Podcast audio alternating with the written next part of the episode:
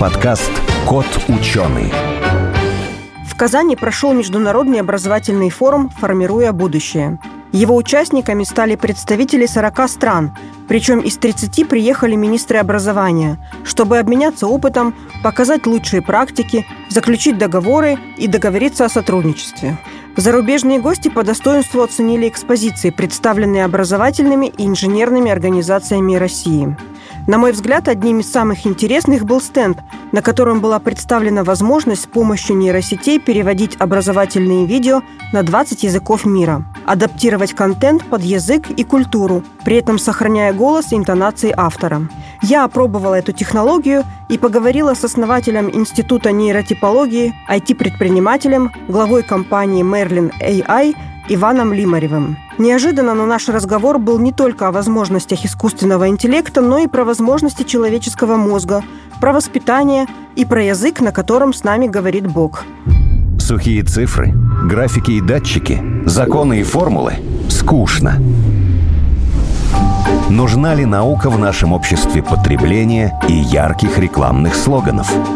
Пандемия и природные катаклизмы показали, что без науки нам в никуда – это подкаст «Кот ученый», где мы попытаемся понять, что происходит в окружающем мире и постичь суть явлений.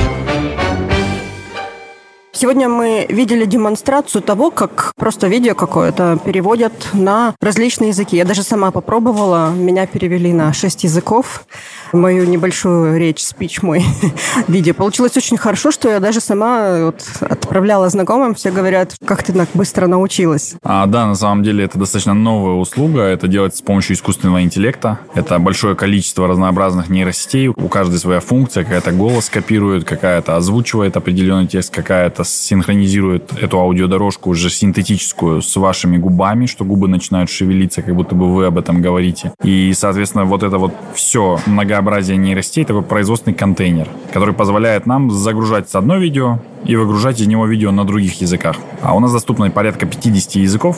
Вот, и, соответственно, наша основная задача — это помогать адаптировать и локализовать видеоконтент. Я так понимаю, что это как будто бы какой-то волшебный ящик, в который погружается, там э, нейросети что-то делают, э, и он выгружает. А на самом деле что они делают? На самом деле происходит, по-правильному называется, мутация данных, ну, вот, таким своеобразным словосочетанием. В общем, по примеру, вот заходит ваше видео, что мы с ним делаем? Мы извлекаем, сколько там людей разговаривает на видео, какие тайм-коды. А это одни нейросети занимаются. А другие нейросети ищут лучшие отрезки для копирования вашего голоса. Третьи по этим отрезкам создают болванку вашего голоса. Другие берут вашу речь, превращают ее в текст. Этот текст переводят на другой язык. Этот переведенный текст они с помощью вашей болванки голоса озвучивают, делают из этого аудиодорожку. Эту аудиодорожку чистят, то есть выбирают из нее артефакты. И дальше эту аудиодорожку уже отправляют на работу с видео. И другая нейросеть, она, слушая аудиодорожку, перемещает пиксели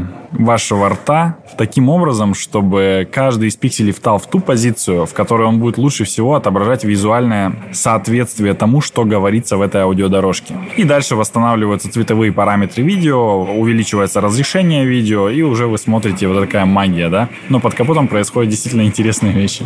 Я так поняла, что все равно, если есть там большая текст, э, лекция, то там ее дорабатывают люди. Для чего именно необходимо вмешательство человека? А человек здесь нужен обязательно для контроля качества. То есть в основном все-таки функция это контроль качества, когда уже нейросеть все сделала, и человеку нужно перепроверить, ошиблась она в чем-то или нет. Какие возникли сложности. Может быть, есть словообороты своеобразные. Есть сленговые некоторые проблемы. Да? Например, когда мы из аудио делаем текст, нейросеть теряет где-то от 3 до 7% данных. Потеря у нас 3-7% теряется на переводе аудио в текст, и где-то 4-8% у нас теряется на переводе с одного языка на другой. Процентов от смысла, сути, ошибок, да, то есть это, в общем, такая потеря. И получается, что у нас нейросети, они примерно на 90-95% автоматизировали работу переводчика, а, а, диктора, а, транскриболога там и прочее. То есть потом остается перепроверить, внести свои пожелания поправок, и остальное опять нейросеть дорабатывает. Да, так как мы в основном профилируемся на образовательном контенте, цена ошибки очень высокая. И если мы в образовательном контенте что-то не учтем, то будет неприятно конечному потребителю. И, конечно, мы вынуждены перепроверять, причем перепроверять несколько человек, чтобы мы точно были уверены, что этот образовательный курс, дополнительное образование было переведено корректно, без потери смысла, потому что это будет смотреть ученик, студент там, и так далее. Вот, поэтому это необходимость. У Google, у Apple, у других таких больших крупных компаний есть подобные программы? А в целом, наверное, в общем в мире всего на сегодняшний день несколько компаний около конкурентных нашей. То есть это достаточно свежая разработка, свежая технология. Буквально в том году появилась более-менее сама технология. И в этом году только начали появляться компании коммерческие. Мы пока единственные, кто делает полный цикл. То есть производство видео под ключ, когда вы нам отдаете просто ссылку на ваше видео на русском, а мы делаем это, чтобы это было на 10 языках, например. Вы идете и смело продаете. Другие компании конкурентные в основном берут какую-то часть работы на себя. То есть либо перевод, либо озвучивание, либо копирование голоса. То есть обычно полного цикла не находится. Вот наше конкурентное преимущество в том, что мы как раз такая производственная IT-компания, которая с одной стороны делает нейросети, с другой стороны ими пользуются для того, чтобы под ключ уже реализовывать услугу.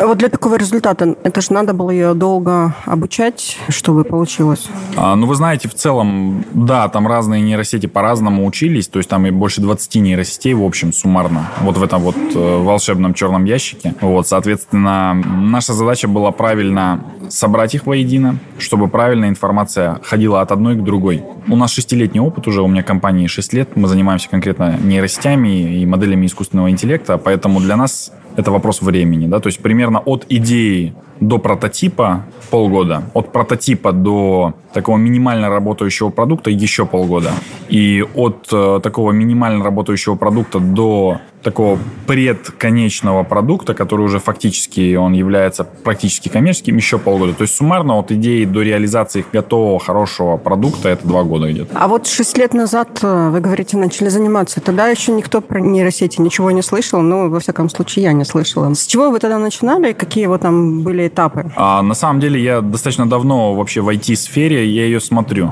То есть я сам не программист, я не профильный программист, я хорошо понимаю, как это работает. В 2018 году, в январе 2018 года я вышел полностью из блокчейн-рынка, из крипторынка и подумал, что нейросети — это самое перспективное направление в мире, которое можно вообще в принципе заниматься, которое можно найти.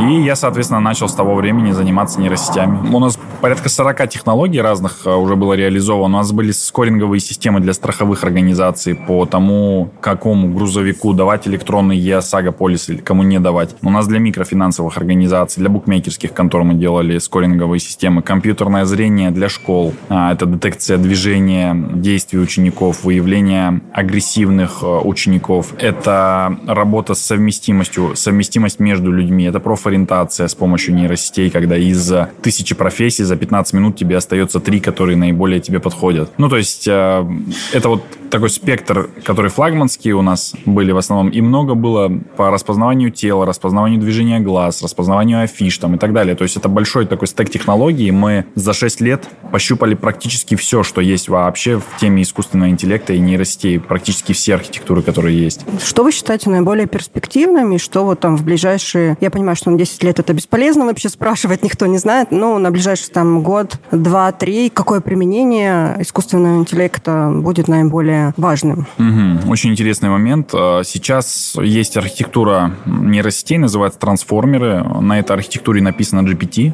А, на этой архитектуре написано Midjourney, Stable Diffusion, нейросети, которые сейчас, по крайней мере, людям знакомы на слух. Да? И эта архитектура будет развиваться. Она достаточно близка по принципу обучению с мозгом взрослого человека. Она способна на себя напяливать навыки новые, которые не изучала до этого, но по аналогии может додумать, как это делается. В общем, это очень прорывные технологии, и с помощью большого количества данных они стали действительно интересными. Все как бы этим пользуются, там у GPT больше 100 миллионов пользователей, насколько я знаю. Поэтому это будет развиваться. Точно я скажу, что в ближайшие несколько лет мы увидим новые типы пророка. Вот, э, когда появляется нейросеть, которая признается сообществом как самое умное существо на планете, и к нему приходят на поклон за советом там, и так далее. Это точно можно ожидать в ближайшие несколько лет. Из-за того, что неминуемо грядет, это децентрализованные нейросети, которые пытаются находиться в блокчейн-пространстве, и, скорее всего, майнинг сведется к тому, что множество людей будет майнить вычислительные мощности для мозга нейросети, чтобы она была мощнее, больше там и так далее, да, майнить нейроны, я бы так это назвал. А, и это, наверное, такое вот, если брать общее будущее. Точно это ведет в то, что в каждую сферу жизни это будет заходить. Судя по всему, дети, рожденные в 30-х годах, к 10 годам будут предельно интегрированы вообще с нейросетями, с искусственным интеллектом. Их жизнь будет в большей степени делегирована на них. То есть это будет другая какая-то парадигма существования. Мне пока сложно описать ее а, по-бытовому, да, как это будет, но, скорее всего, 30-50% всей вашей активности в течение дня будет спускаться на вас а, от нейросети, и она будет говорить, вот в это время тебе нужно вот этим заняться, вот это съесть, вот это выпить, с ним пообщаться и так далее. То есть она будет распоряжаться вашим временем, бюджетом, здоровьем, социальными контактами, как ваш а, некий помощник. Виртуальный помощник, друг, подруга, внутренний голос там и так далее. Вот, судя по всему, тренд идет на это. Я читала там такое исследование, статью, где говорят, что уже многие чат GPT там используют как личного психолога, хотя это, в принципе, в корне неверно и даже вредно.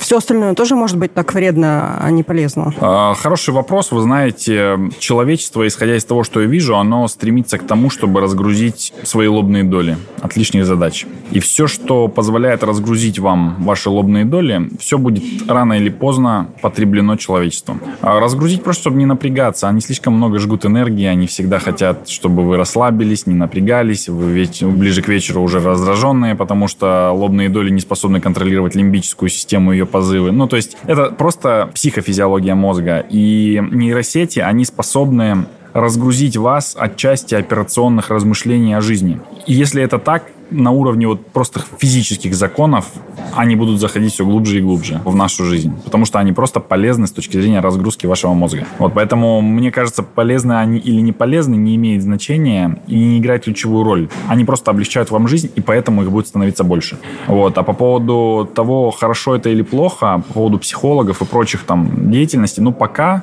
сегодня мы можем сказать, что где-то там GPT может посоревноваться с профессиональным психологом, либо с психологом-любителем. Подождите год, еще раз сравним. Подождите 5 лет, я вам гарантирую, нет, не существует в мире психолога, который был бы лучше архитектуры профильной по психологии, которая будет на нейросетевой изначально модели сделана. А насколько, вот, допустим, нейросети, искусственный интеллект интегрирован лично в вашу жизнь, вот как человека, который давно этим занимается? Ну, допустим, в мою жизнь никак.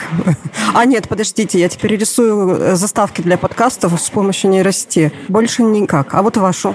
А на самом деле у нас в телефоне порядка порядка 40-50 нейросетей работает практически постоянно. Вот. Любая фотография, сделанная вашим телефоном, она обрабатывается с помощью нейросетей. Она дорисуется, оптимизируется качество там, и так далее. А по поводу аудиодорожек, выгрузки вашего видео на YouTube, это все сопровождается работой нейросетей. Поэтому ваша жизнь, она все-таки состоит из того, что вы пользуетесь нейросетями, а просто вы это делаете ну, косвенно, опосредованно. А по поводу того, насколько я использую. GPT использую активно, где-то Midjourney использую, наши нейросети там для себя видео, соцсети свои вести. То есть пока это на уровне бытовом. Я не скажу, что я как-то их использую уникальным образом, там, как не, не делают это другие, но там есть какая-то штука. Например, я там, имея, так сказать, возможности использовать нейросети, там веду свои соцсети на 14 языках. У меня там достаточно много аккаунтов, и они начинают потихоньку там набирать просмотры, свои там десятки тысяч подписчиков, там на где-то на японском языке появляюсь, там и так далее. Еще вы сказали одну такую вещь о том, что дети, рожденные в 30-х годах, будут интегрированы полностью в нейросети. А что же вот делать нам? Сможем ли мы догнать, или это безнадежно? Нет, это точно не безнадежно. Вы знаете, хорошее такое образование в формате, что такое нейросеть, как с ней подружиться, как от нее не отстать, его можно получить за там несколько десятков часов. Ну, то есть это не какая-то сверхсложная, это не квантовая физика. Вы же пользуетесь интернетом, пользуетесь телефоном. Это очень сложные технологии, чрезвычайно сложные. Но никто же не вникает, как это работает. Вам просто нужно правильно научиться использовать это для своей жизни. Нейросеть то же самое. Сейчас вот появятся две активные такие профессии. Это оператор нейросети и менеджер нейросети. Вот это вот две новые профессии по распространенности примерно близко к бухгалтеру, к юристу. То есть вот примерно такой же степени распространенности. Множество людей из развивающихся стран активно будут занимать эти позиции. То есть это некая шина между нейросетью и внешним миром, а, которая фильтрует конечный вот этот вот результат человеческим мозгом, как валидатором таким, да, как блокпостом. Все меньше и меньше такие люди будут нужны там со временем, потому что нейросеть будет самостоятельней, но как минимум это будет точно активно. И вы, когда генерируете картинки, вы являетесь оператором нейросети. Вы задаете ей задачку, она дает вам 20-30 разных там ответов, и вы такие, а вот эти вот парочка подходят лучше всего. Вы просто управляете ее активностью, да, ее результатом. И уже конечный результат вы отдаете в мир. То есть вы как фильтр, получается. И вот нейросеть, я думаю, что она примерно в таком формате и будет обстоять. Это вот такой будет генератор чего-то, и люди будут как фильтром, который между человечеством и нейросетью. И она будет через э, них общаться. И нейросеть это такая интересная субстанция, похожая на мозг, но не совсем. Ждем там, что будет дальше. Все больше удивляет меня эта сфера. Последнее время я брала интервью у ученых. Это и была биология. И океанолог у меня был и эм, сельское хозяйство, я уже не говорю там про ядерную физику, они все получают дополнительное образование в нейросетях. А некоторые, вот там был биолог и океанолог, они вообще имеют э, кандидатскую степень по математике, потому что сейчас в любой науке просто обязательно нужен искусственный интеллект, машинное обучение. Это потому, что без этого уже невозможно, или потому, что оно упрощает, и можно без этого? А, нет, на самом деле невозможно без нейросетей на сегодняшний день заниматься наукой, заниматься технологиями. Это обречено. То есть нейросеть — это как дополнительный мозг, который способен обработать чрезвычайно большие объемы данных. Вот мы еще в 2018 или в 2019 году мы делали скоринговые системы для микрофинансовых организаций, и мы консультировались у доктора математических наук. Он тоже разрабатывал в свое время скоринговые системы. Так вот, они, доктор с другим доктором на пару, три месяца у них занимала разработка простой скоринговой системы для микрофинансовой организации. У нас вдвоем с программистом это занимало примерно три дня. При том, что мы это брали с нуля, а он уже был доктором наук к этому времени, да. То есть это колоссальная помощь э, в том, как вообще можно взаимодействовать с данными. Нейросеть — это как волшебная палочка, которая позволяет вам в мир данных окунуться. И э, вашу маленькую ручку, вот такую куриную лапку превратить в огромную-огромную руку и там уже орудовать, да. То есть это настолько большой помощник, что невозможно представить вообще какую-либо сферу науки без нейросетей. И, соответственно, когда мы говорим о нейросетях, у нее всегда в корне лежит математика. И я не знаю, почему мне не нанесли раньше, но на сегодняшний день для меня математика — это единственный язык, на котором Бог разговаривает с нами. Единственный язык, на котором можно вообще понять Бога. И математика настолько глубока и настолько она сложные абстрактные вещи, которые выходят за рамки биологического нашего восприятия сделать, что нейросети, по сути, это порождение как раз-таки вот этого небиологического восприятия, когда мы можем работать с абстракцией в каком-то виртуальном пространстве, из нее генерировать результаты результат. То есть мы, по сути, как бы в другое пространство вообще уходим, и в этом другом пространстве начинаем орудовать данными, которые не имеют прямой физической какой-то оболочки. Ну, в общем, это для меня это магия. вот прям магия. Я 6 лет этим занимаюсь, но я просто поражаюсь, какая это магия, и насколько все сложно, и насколько все невообразимо ну, фантазийно просто. Ну, я такое только в фильмах видел. Подождите, а я вот сейчас побуду адвокатом человека и человеческого мозга. А как же вот все говорят о том, что там гениальные идеи, они приходят не простым собирательством больших данных и его анализа. Гениальные идеи, там какие-то прорывные идеи, они приходят совершенно каким-то другим образом. Может, с этим только нейросеть не справится? А, да, я думаю, что она справится с этим а, в тысячи раз лучше, как бы, чем человек. Вот, возможно, в миллионы. Вот. Два нейрона встретились в мозге, как бы образовалась картинка. Такой алгоритм случайного леса, он так и называется, случайный лес. Когда вот прорастает что-то постоянно, прорастает, прорастает, прорастает, ты смотришь, о, что-то интересное. Не нейросеть, это машинный алгоритм просто. И в голове человека примерно так же. Есть что-то, что мы сознательно можем проращивать в своей голове, и нейроны прям друг к другу бегут как бы и что-то образуют. Есть что-то, что случайно появляется. Но без данных которые изначально были загружены в этот мозг, ничего не появится. Если человек глухой, немой, слепой, как бы он не придумает компьютер, он не придумает ничего, у него отсутствуют кирпичи, из которых он построит вот эту вот синтетическую реальность, которую он потом перенесет в реальную реальность, да. А нейросеть, как бы, она может это делать гораздо более контролируемо, гораздо более предсказуемо, в гораздо большем объеме. Но она делает только из тех данных, которые у нее есть. Она не может э, что-то придумать как таковое. Ну, человек на самом деле тоже ничего еще не придумал ни разу. То есть это все комбинация каких-то элементов и аналогии, да, то есть когда мы говорим, что человек что-то может придумать, чего еще не было, а на самом деле компоненты, из которых он это сделает, они существуют или существовали. Он просто смешивает компоненты, как в суп смешивают компоненты, как бы нельзя сказать, что придуманный суп это уникальное что-то придуманное человеком, потому что морковка до этого росла, как бы курочка до этого бегала, горошек до этого тоже ходил, он просто взял, смешал, как бы, да, то есть он, по сути, скомбинировал. Вот нейросеть может нагенерировать вам миллиард вариантов результата, выбирайте, как вы хотите. Так их нужно пробовать, и можно в этом процессе даже отравиться. А хороший повар, хорошая хозяйка, она делает это на каком-то интуитивном уровне. Вот генетики как раз вот вам скажут, что такое нейросеть в этой кухне, потому что генетики используют активно сейчас как раз-таки нейросети. Что они делают? Они с помощью нейросетей предсказывают разные варианты белков, многообразие белков, вообще какие потенциально могут быть. Потом с помощью других нейросетей они запускают симуляцию взаимодействия этих белков друг с другом, либо с какими-то препаратами. И нейросеть им говорит, что вот из миллиона вариантов белков вот эти вот 15 взаимодействуют как-то более-менее адекватно. И она им сокращает 99 и 9 в периоде просто объема работы, говоря, что вот все, что возможно, я придумала. Из этого всего, что возможно, только вот это может сработать. Попробуйте проверьте это. И они идут, проверяют, они получают новые лекарства, они получают новые способы взаимодействия, новые токсины, новые антигены, антитела и так далее. То есть в той же кухне, вот то, что мы говорили, это как раз-таки оно и есть, что ты можешь правильно взаимодействовать с нейросетями и создать саму механику перепроверки. И когда мы, например, скоринговые системы делали, ты предполагаешь, какой должник лучше, какой хуже.